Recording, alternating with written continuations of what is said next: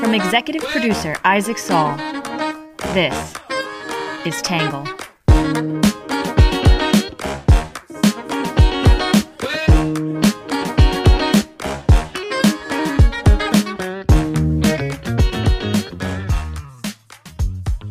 Good morning, good afternoon, and good evening, and welcome to the Tangle Podcast, the place where you get views from across the political spectrum, some independent thinking without all that hysterical nonsense you find everywhere else. I am your host, Isaac Saul, and on today's episode, we're going to be talking about libs of TikTok. Uh, it's a controversy you may or may not have heard of.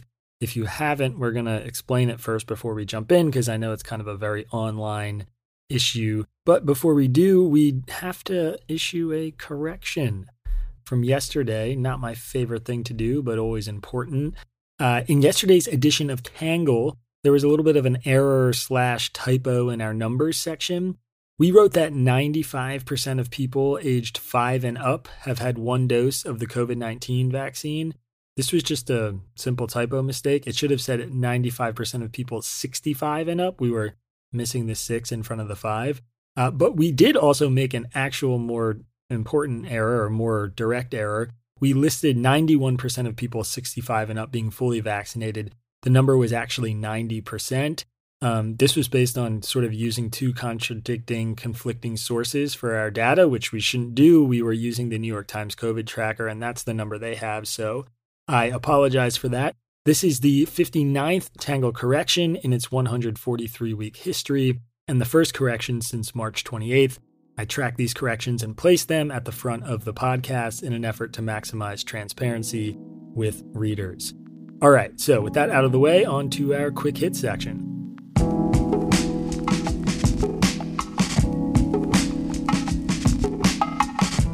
First up, Russia's President Vladimir Putin test launched a new nuclear capable intercontinental ballistic missile he said should make Moscow's enemies stop and think. Number two, federal prosecutors charged 21 people with healthcare schemes related to COVID 19. Number three, Senator Bernie Sanders is not ruling out a presidential run in 2024 if Joe Biden doesn't run for re election. Separately, Sanders is visiting Amazon workers fighting to unionize in New York City. The tennis tournament Wimbledon announced it was banning players from Russia and Belarus this week.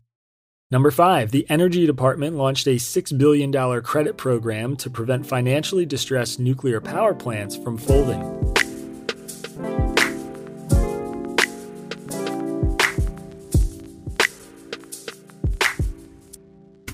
Some are up in arms after the identity of the woman behind a popular conservative social media account was revealed by the Washington Post on Tuesday.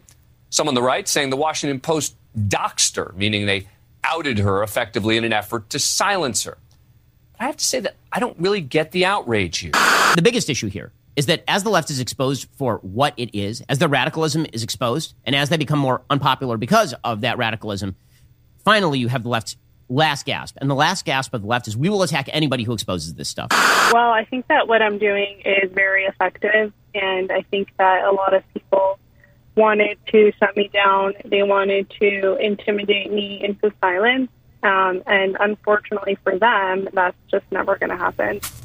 If you just said what, you are probably not alone. This is a very online story, but one that I think is pretty important and relevant to cover.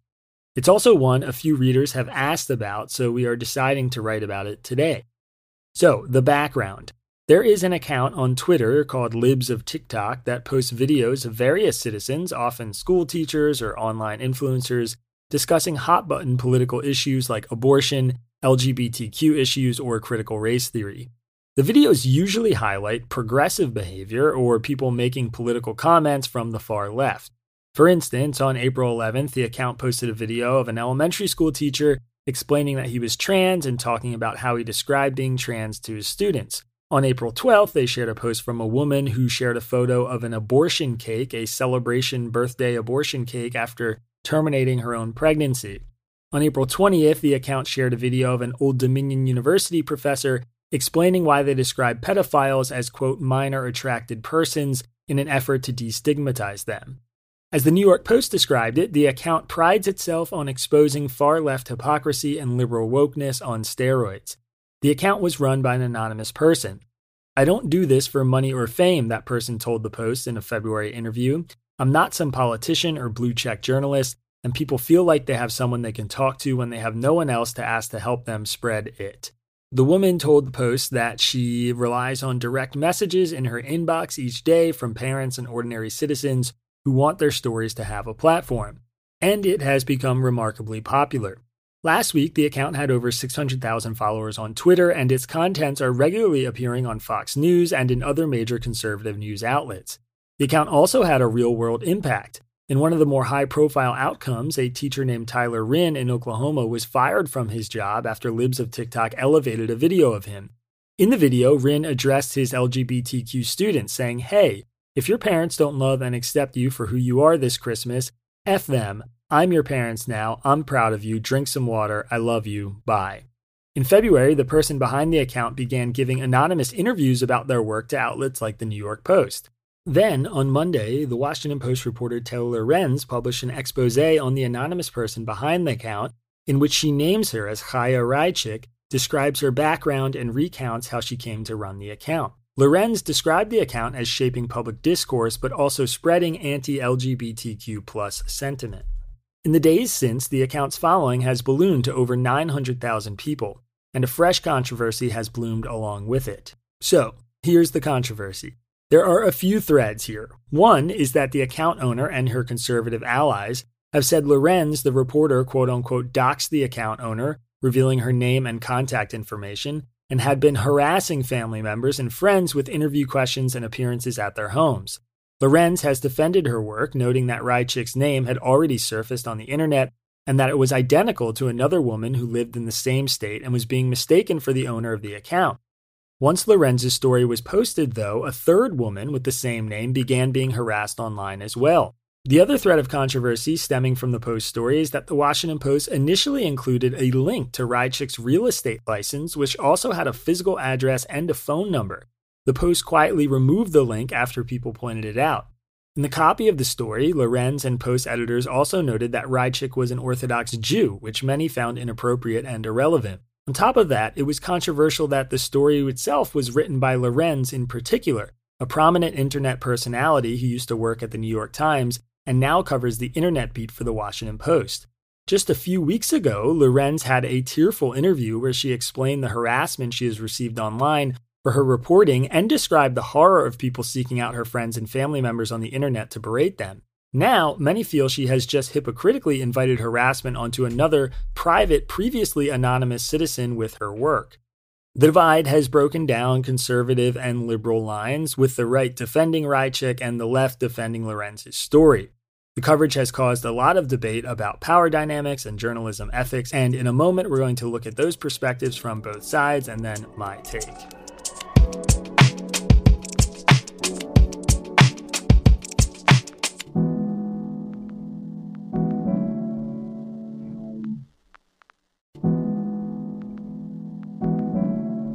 First up, we'll start with what the right is saying. The right criticized the piece, saying Lorenz doxed the libs of TikTok account holder. Some say this is a part of the mainstream media's effort to silence dissent. Others pointed out the hypocrisy of the left and said the media are the ones with the real power. In Newsweek, Angie Speak said this is part of a new trend, shaming private citizens who dissent. A controversial expose in the Washington Post by journalist Taylor Lorenz has revealed the identity of a popular anonymous Twitter account libs of TikTok. The article included private information about the account holder in a naked attempt to shame her into silence, Speak said. And as such, it is part of a larger trend in which liberals use legacy and social media to silence dissent. The Libs of TikTok account exploded in popularity last year for hosting viral videos of overly zealous liberals engaging in bizarre behavior and advocacy. As bizarre as doxing an anonymous account over political differences seems, Lorenz went as far as harassing the family members of the woman behind the account in an attempt to gather information.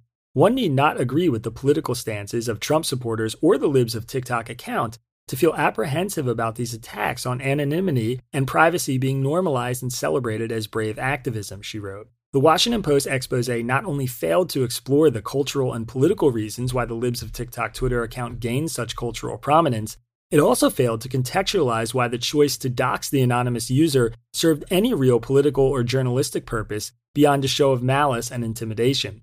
This kind of petty behavior is a common theme among the self appointed digital authorities of the corporate media class, who mask their desire to silence independent actors that pose a threat to their discursive dominance beneath a facade of activism and the work of exposing pernicious actors.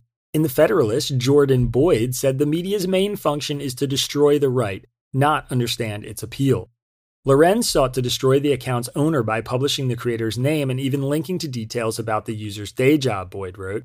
She even explicitly referenced the creator as a powerful Orthodox Jew who's shaping the media, an anti Semitic trope, despite the religion's irrelevance to the story.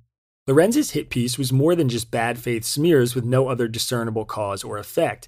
It was a diversion so that she didn't have to explore why content documenting leftist crazies and then reposted by libs of TikTok resonates with the public. The Libs of TikTok Twitter account achieved some fame because it gave parents and taxpayers a peek into the leftist radicalism that often happens behind closed doors in schools, such as advertisements for genital mutilation and pornographic library books, Boyd wrote.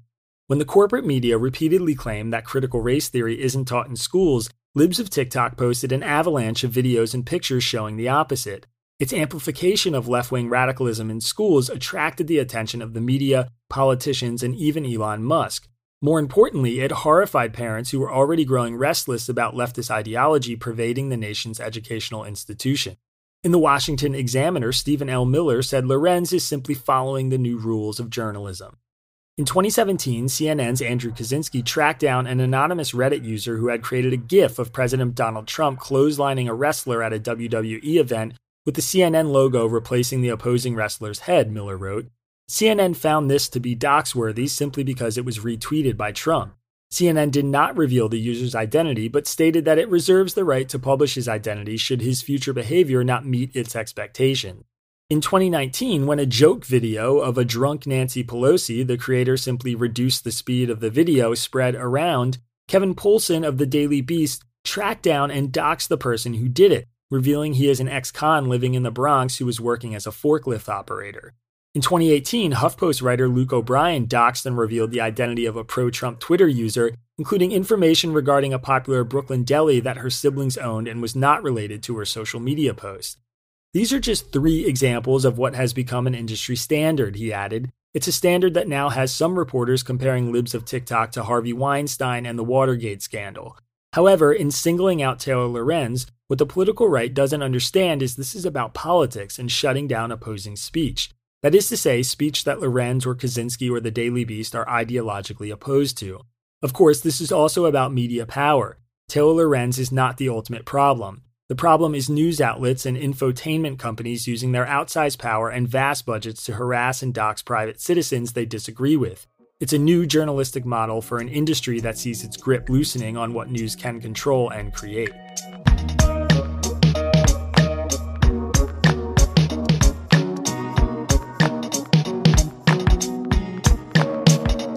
All right, that is it for what the right is saying, which brings us to what the left is saying. Most on the left defend the piece, saying it is worthwhile journalism. Some call Raichik a hate monger who needed to be exposed as the real hypocrite for her own doxing of private citizens. Others question whether the piece was worth publishing at all. In MSNBC, Kara Alaimo said there is a proper term for what happened to libs of TikTok, and it's not doxing.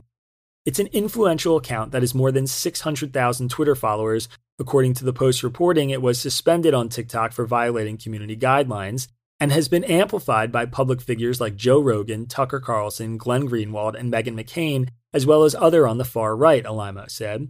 The account has called for teachers who come out to their students to be fired on the spot, called people who don't conform to traditional gender identities mentally ill, and accused people who teach children about LGBTQ identities of abuse. It has been suspended by Twitter twice for engaging in targeted harassment. There are many reasons it's inappropriate to publicly expose a person's private information, a practice known in the internet parlance as doxing.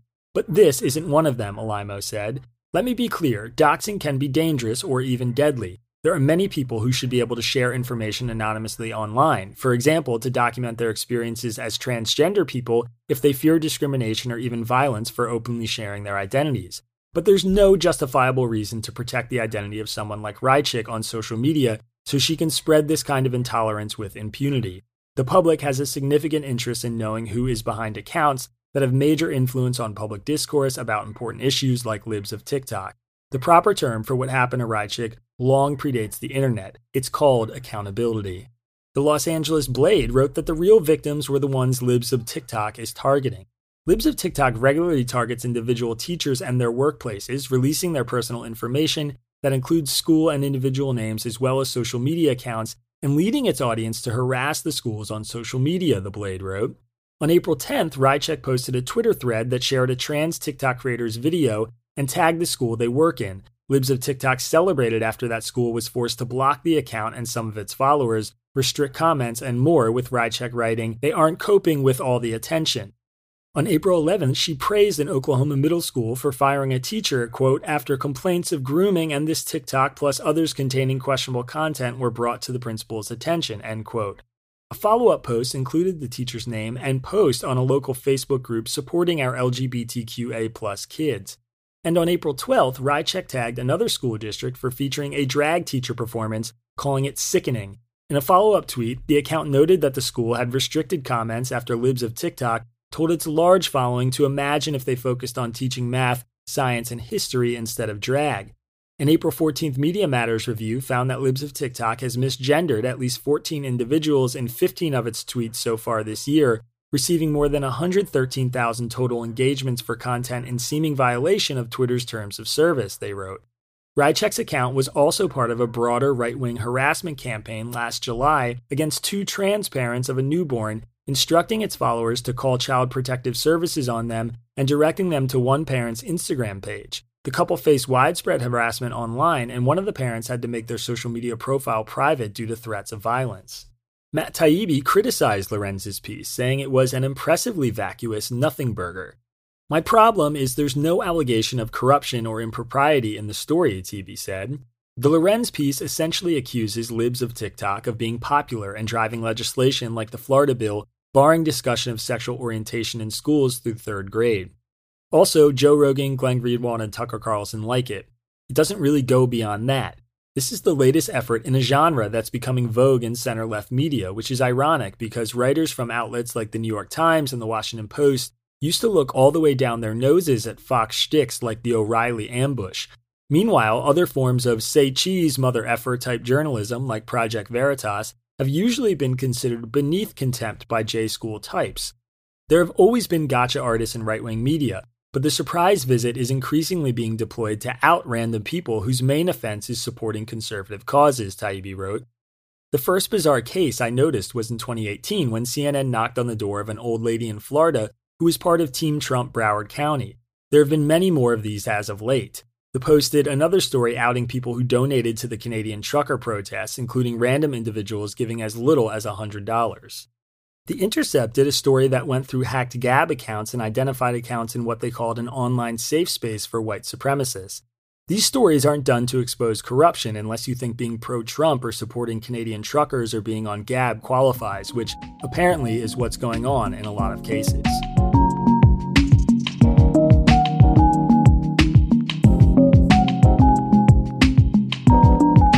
That is it for the right and the left take, which brings us to my take. So, first, I'm going to tell you why I think it was fair to publish Raichik's name and run with this piece, and then I'm going to explain all the things I think were wrong with the story. To start, I don't buy the argument that this piece was inappropriate to pursue, not from Taibbi and not from commentators on the right. The account had well surpassed public interest status when its videos were being shared regularly on the most popular news network in America, and the person behind the account was doing anonymous media interviews for weeks.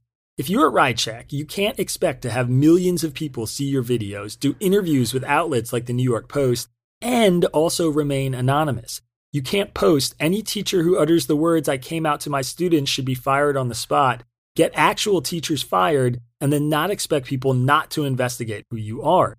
That is just not how it works. If you have a public facing, influential platform, people are going to try and find out who you are. But there's a more practical reason for the story, too. Taylor Lorenz didn't find out who Raichik was, an internet sleuth did. Her name had already been circulating for three days and was first posted on a website I linked to in today's newsletter. I had seen it on Twitter in response to the Libs of TikTok videos, which I watched. The name also happened to be a very popular name, which is why, before the Washington Post published their story, people were already accusing the wrong woman of being behind the account, and why, after the Washington Post published it, people got it confused again by attacking an online influencer from the United Kingdom. Doing the work Lorenz did, knocking on doors, interviewing people, confirming with other Chaya Raichiks they weren't the same person, is journalism, and it's totally fair play, especially to those who were not the same Raichik. In other words, this piece was a far more legitimate act of journalism in my eyes than CNN tracking down someone who posted a meme or a woman who was fooled by a Russian disinformation campaign in a Facebook group. I did not think those were legitimate acts of journalism. This woman, though, has real influence, a huge following, her name was already out, and other people were being mistaken for her. That's a story, full stop. But it doesn't mean there wasn't a lot wrong with it. For starters, the story did basically nothing to investigate the success of the account. There was seemingly no curiosity about why an anonymous account showing college professors destigmatizing pedophilia or K 12 teachers telling kids to pledge allegiance to a pride flag or promising to keep teaching critical race theory even if it is banned, was getting so much traction. There was no balance in the reporting. There was no real space given to people explaining why the account was important or valuable to them. No inquisition into the narratives it was trying to push back on, nor any reckoning with the fact that the account essentially republishes videos people have already put online. Instead, Lorenz focused entirely on the horrible effects of the account that it was drumming up fear and hatred of LGBTQ people, that it was causing right wing fury at the left, and that it had actually cost some people their jobs. All of this is true and important and should have been in the piece, but to write that story without the context that the account was largely covering stories being ignored by the center and center left media might be precisely why the account exists in the first place. When I wrote about legislation banning critical race theory and the parental rights bill in Florida, I criticized both repeatedly. Part of my point was that the bills created to address them were overly broad and unnecessary, since parents already had power to influence what happened in schools. Another point I made was that a lot of this stuff was imaginary, that is, solutions looking for a problem. Accounts like Libs of TikTok, however blunt an instrument, are an example of the kind of power parents have, and also proof that some of this stuff is really happening. This isn't hidden camera footage or entrapment. Sometimes the videos are context free, and Raichik's comments that accompany them are often bigoted and cruel. But it's mostly a collection of videos people are already putting online themselves for the world to see, now just being elevated to a much larger audience. Similar accounts are popular on the left, too. The account Right Wing Watch is verified on Twitter and posts videos of conservative news hosts calling for CEOs to be tried for treason, or Michele Bachmann calling Representative Ilhan Omar a Islamic supremacist, or self-proclaimed prophets claiming Biden will be removed by God. The account focuses more on public-facing conservatives than random citizens as Libs of TikTok does, which I personally find a bit more palatable, but it's a similar brand of online warfare. The Washington Post also made a huge mistake in its reporting. In its initial piece, it published Raichik's real estate license, which included her phone number and physical address, this is quite literally the definition of doxing. Rather than accept responsibility, they hid behind a rather lame excuse. We linked to publicly available professional information, the paper told a Fox News reporter. When asked why the information was then scrubbed without comment, they said ultimately we deemed it unnecessary. No kidding. Sure, the info was public, but it is also hard to find. It's not the kind of thing most normal people would be able to dig up on the first page of a Google result and it's precisely the kind of easy to access information that leads to widespread harassment of an individual. To remove the link without notifying readers why or explaining it until another reporter asks you speaks volumes. In the end, this whole story is a nice encapsulation of the circular firing squad that has become our modern day culture war. Taylor Lorenz, a journalist who does TV segments about the online harassment she receives, exposes an anonymous citizen running a popular Twitter account. That citizen, Chaya Raichik, spends her days publishing videos of random citizens in an attempt to get them fired, harassed, and otherwise ostracized. When she's exposed, she complains about her life being upended by having her personal details put online by a journalist who herself complains about online harassment and who is now reporting on an account that incites online harassment of others and around we go.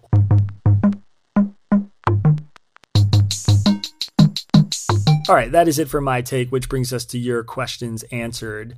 Patrick from Lancaster, Pennsylvania asked Do you think Congress can get a comprehensive immigration law passed within the next two to three years? It has been since 1986 that we had meaningful legislation, and it causes massive issues with the president having to make decisions about immigration. Patrick, frankly, I would be shocked um, for me, comprehensive immigration reform is like a top three political priority. I think well regulated, humane immigration is an extremely important part of America's success and our future, and a part of tamping down the political divisions in our country. But we have a broken immigration system, and the fault lines we have in Congress right now, it's just really hard to see it coming to fruition. One encouraging side, though, recently is that members of the Alliance for a New Immigration Consensus in the Senate are pushing for reforms right now. Senators Dick Durbin, the Democrat from Illinois, and John Cornyn, the Republican from Texas, seem genuinely interested in reviving negotiations. I think having a Republican from a southern border state on board is extremely important, though he has thrown cold water on it being a quote unquote comprehensive bill like past attempts. Any bill, though, that pairs protections for DACA recipients with border security probably has a chance, but it's all the stuff that comes after that which will be difficult. I'd keep an eye on those negotiations for now, but I'd also keep your hopes minimal. If it doesn't happen before the 2022 elections, it is probably kaput.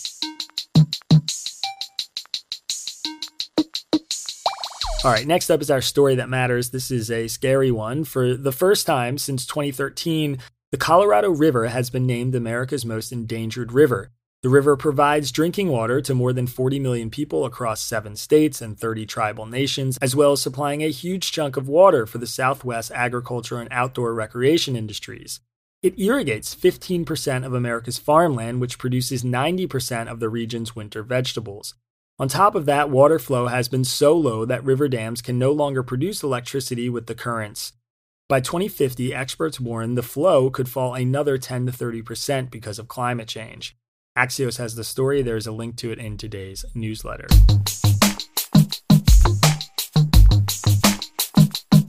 All right, next up is our numbers section. 145,000 is the number of followers the Libs of TikTok account gained in the first 24 hours after the Washington Post published its story. The number of followers the account has as of this writing is 914,000. $46.5 billion is the amount of money Elon Musk said he has secured to purchase Twitter. The amount of money 21 people allegedly defrauded the government of with various fraudulent COVID 19 related aid schemes is $150 million. And the median price of a new home in the United States is now at an all time high $375,300. All right, last but not least, have a nice day section. A small French town 30 miles outside of Paris has found a novel way to power its streetlights bioluminescence. Soon, the lamps are going to be popping up all across France. Rather than being powered by the electrical grid, they are running on light from living organisms, the process known as bioluminescence, created when chemical reactions occurring inside an organism's body produces light. Fireflies, fungi, and fish all glow through bioluminescence, and now France is collecting some of the marine bacteria called Aliivibrio fischeri to store inside saltwater filled tubes and adding a unique element to its streetlights. The BBC has the story. You can check it out in today's newsletter, and uh, the pictures are pretty cool. All right, everybody, that is it for today's podcast. As always, it is Thursday. That means if you want to hear from us tomorrow, you have to subscribe to Tangle. www.readtangle.com slash membership. I hope you go do that real quick because it supports our work and keeps us going. Thanks so much. Otherwise, we'll see you Monday. Peace.